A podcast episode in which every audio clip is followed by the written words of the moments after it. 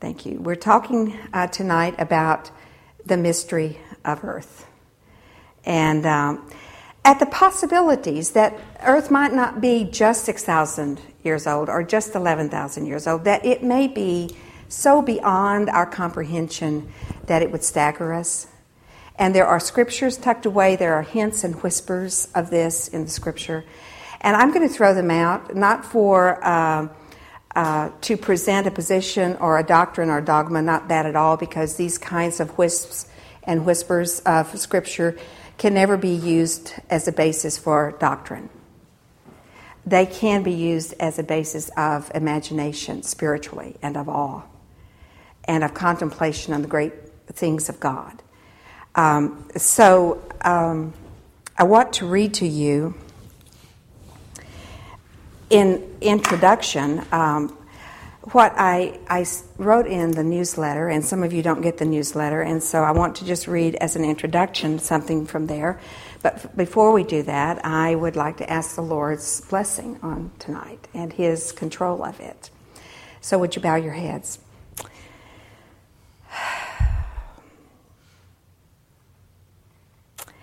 I'm reminded of the words, Lord God that your children of Israel prayed to you. Blessed art thou, O Lord our God, King of the universe. And I'm reminded that they understood something in greater magnitude than we do of you. And Lord, I give this night to you. I ask that uh, you would be in control of it that you would bless it. And that all that we say or think or do here tonight would bring honor and glory to you. Would honor who you are, and it would magnify your name. I pray this in the name of Jesus. And I pray it for the sake of his kingdom within each of us. Amen. Um, what I wrote had to do with the idea of uh, the mysteries that come to us from a sacred hand.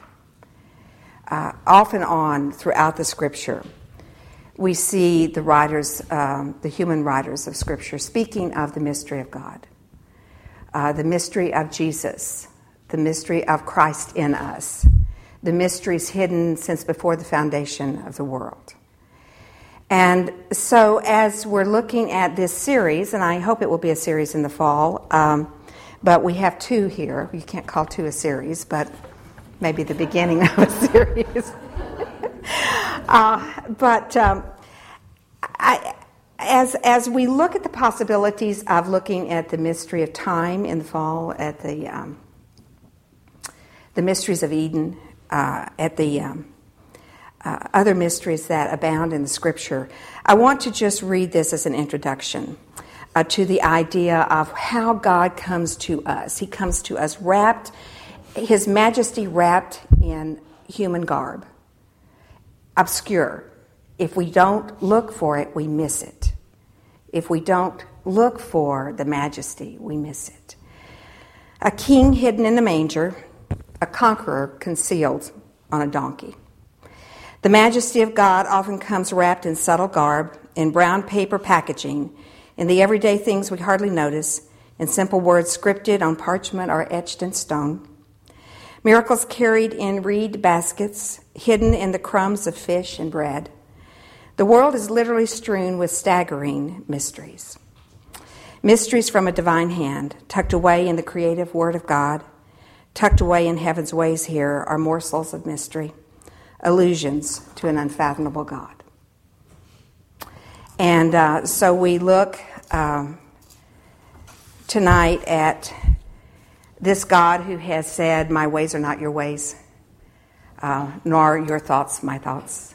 Uh, my ways are so much higher than yours that uh, the eye of man has not seen, nor the mind of man comprehended the things of God.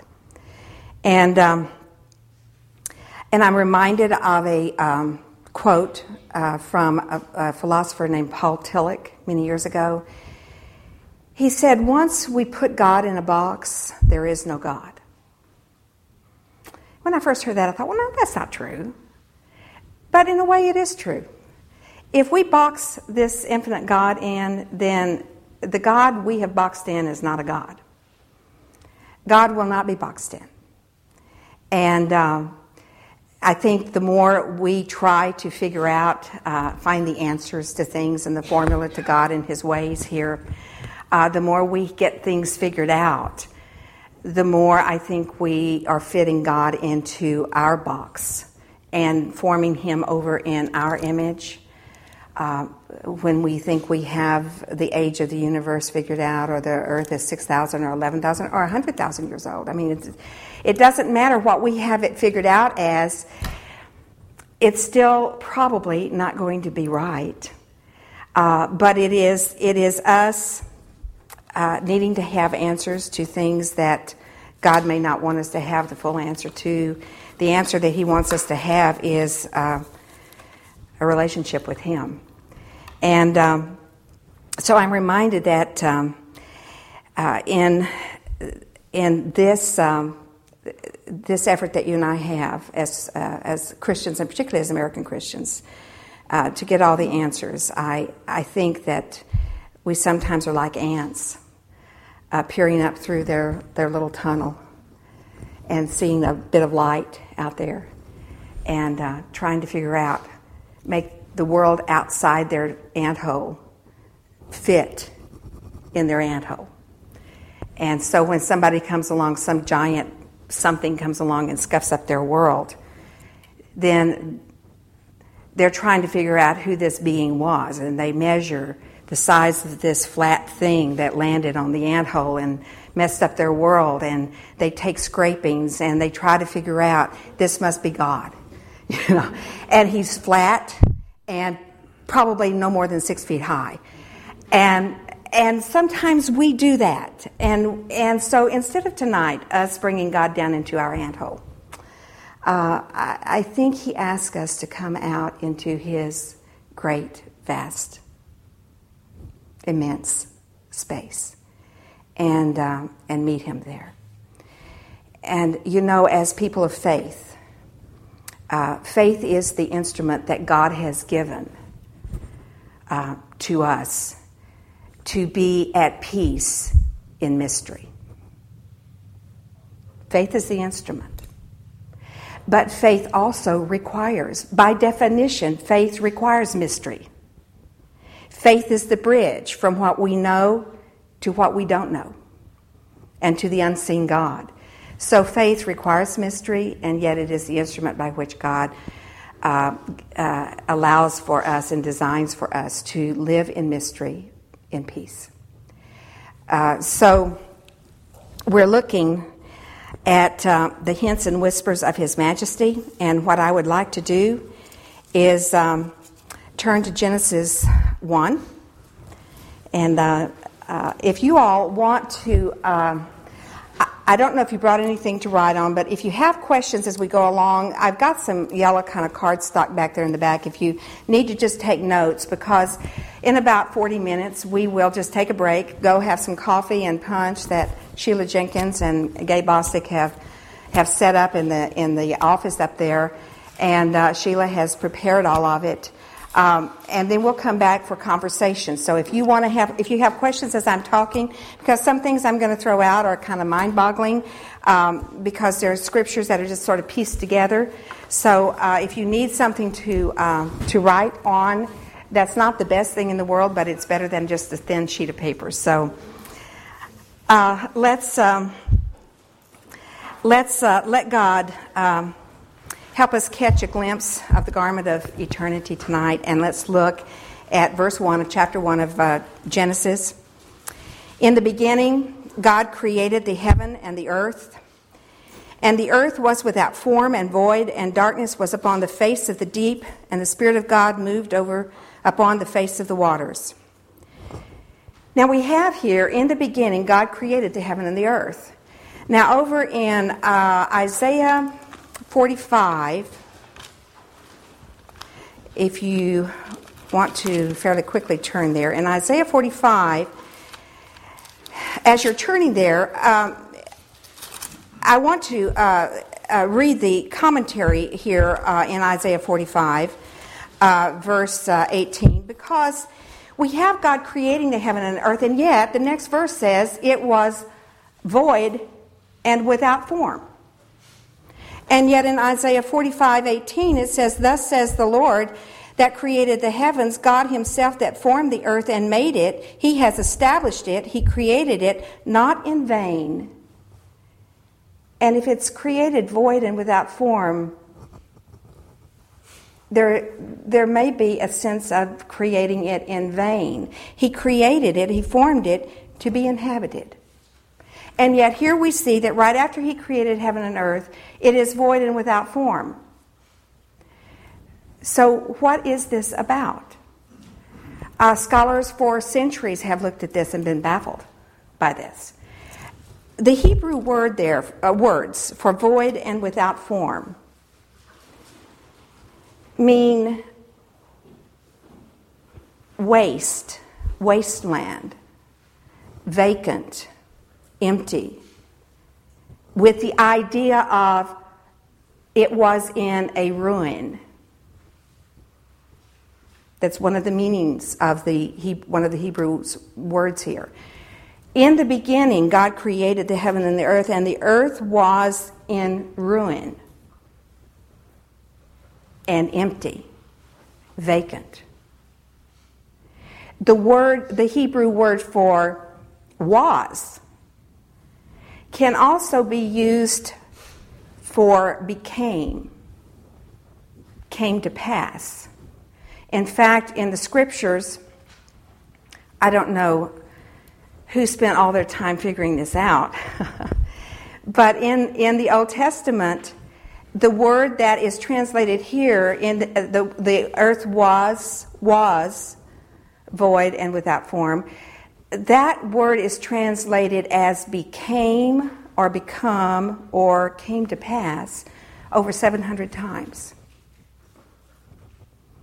So if instead of using the word was, you use the more popular translation of that Hebrew word for became, then it reads, The earth became a ruin became empty, desolate, a wasteland. And then you get to thinking, okay, what is this?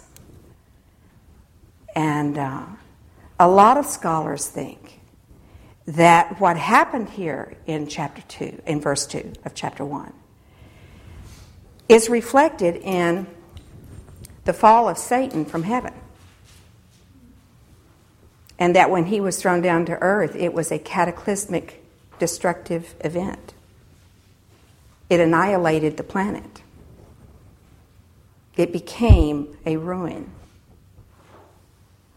So it's not just it's not just my thinking. Uh, this is uh, W. A. Criswell, I, uh, and I, am a mixed fan of W. A. Criswell. But um, when I was in junior high school, my dad was reading a book written by him, and in it, he was talking about that he felt like, verse 2, uh, way back in the Dark Ages, uh, he, was talk- he was talking about his, his belief that this represented uh, a destruction of the earth when Satan was uh, kicked out of, uh, of heaven.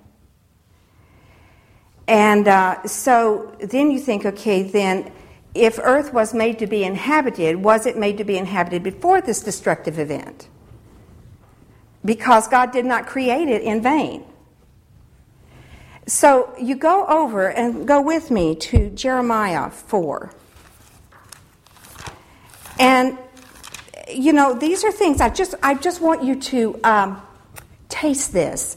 And I don't want you to follow my thoughts hook, line, and sinker. I want you to look at these scriptures and say, hey, what is he saying here? What is this about?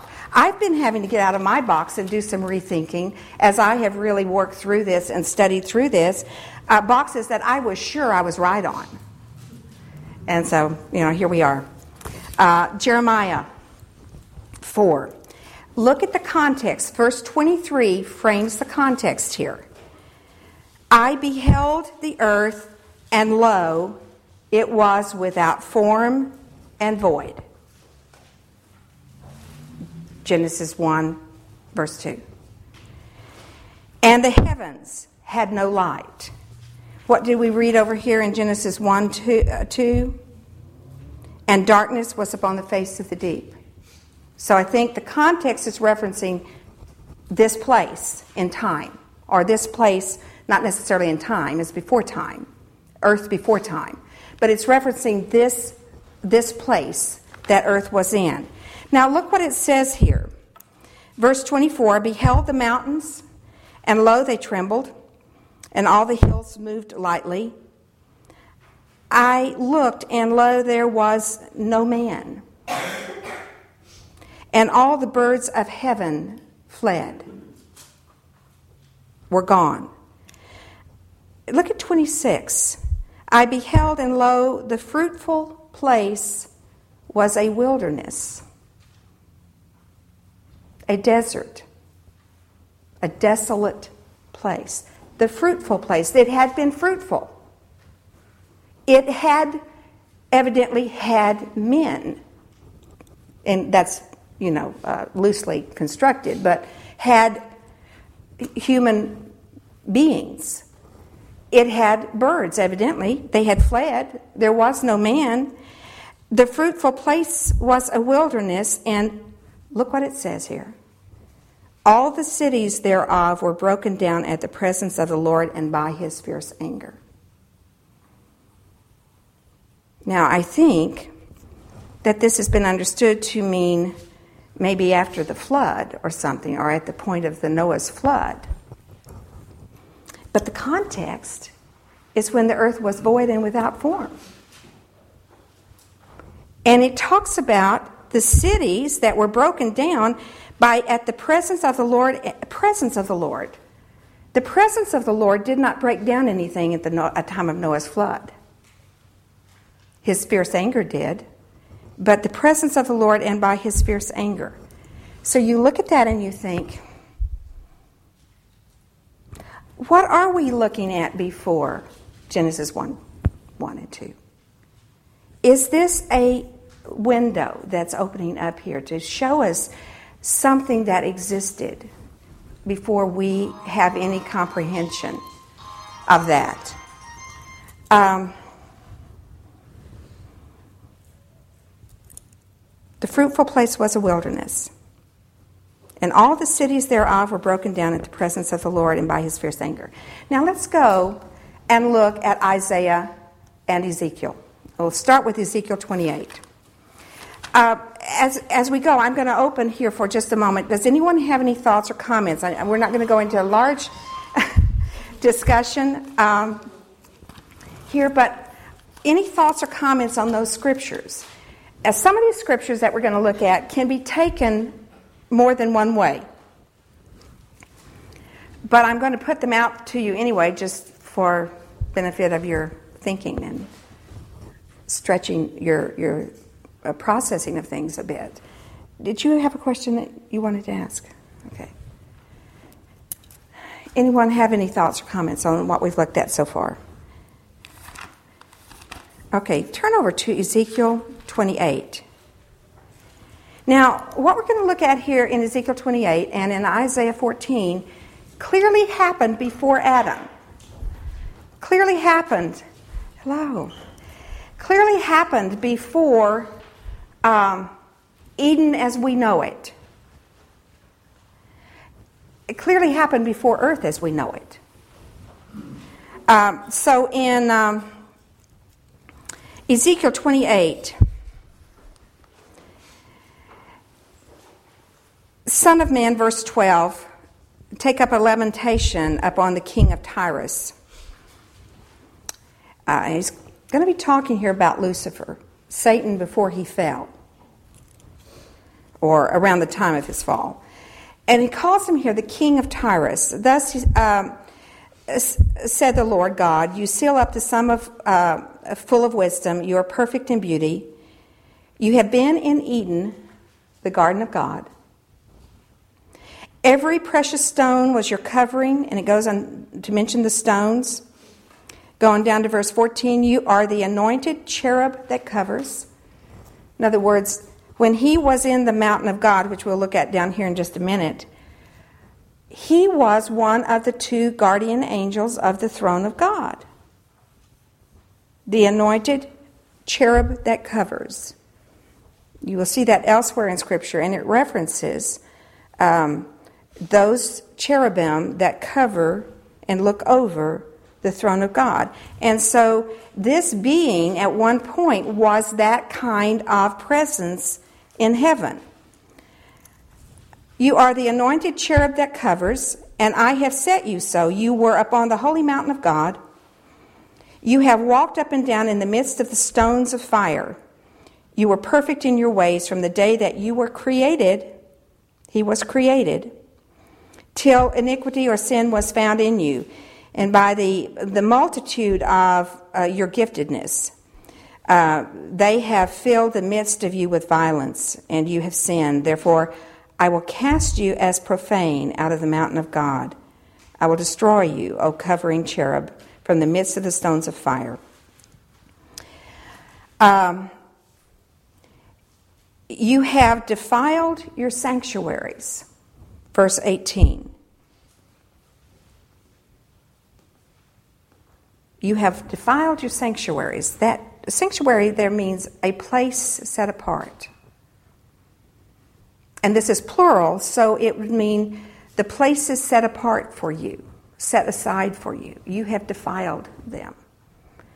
So we're seeing a being here called King of Tyrus here. He's called Lucifer over in Isaiah 14. And it's indicating that he not only was in heaven, but he had some places set aside for him by God. And Isaiah 14 gives us a clue or a hint about that.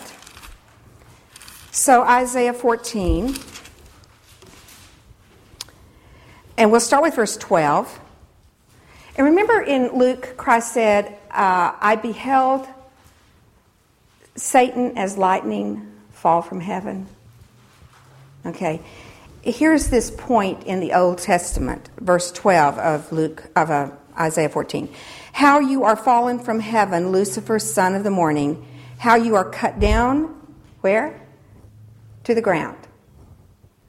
Which did weaken the nations. For you have said in your heart, I will ascend into heaven. I will exalt my throne above the stars of God. I will sit upon the mount of the congregation. The mount of the congregation carries the idea of a gathering of people in worship and praise. So in Job, where he in 38, where he says, Where were you, Job, when all the sons of God shouted for joy? And the stars of heaven sang. I think that comports back over here to this mount of the congregation, where heavenly beings gather in this holy mountain of God, which we also know as Zion, and sing praises. And so he he is referencing this, and he is saying that this Lucifer said he would ascend up beyond that. Uh, I will ascend above the heights of the clouds. I will be like the Most High. Now, here he says you are cut down to the ground. And I wonder, as I have looked at that, why would God have put him on earth?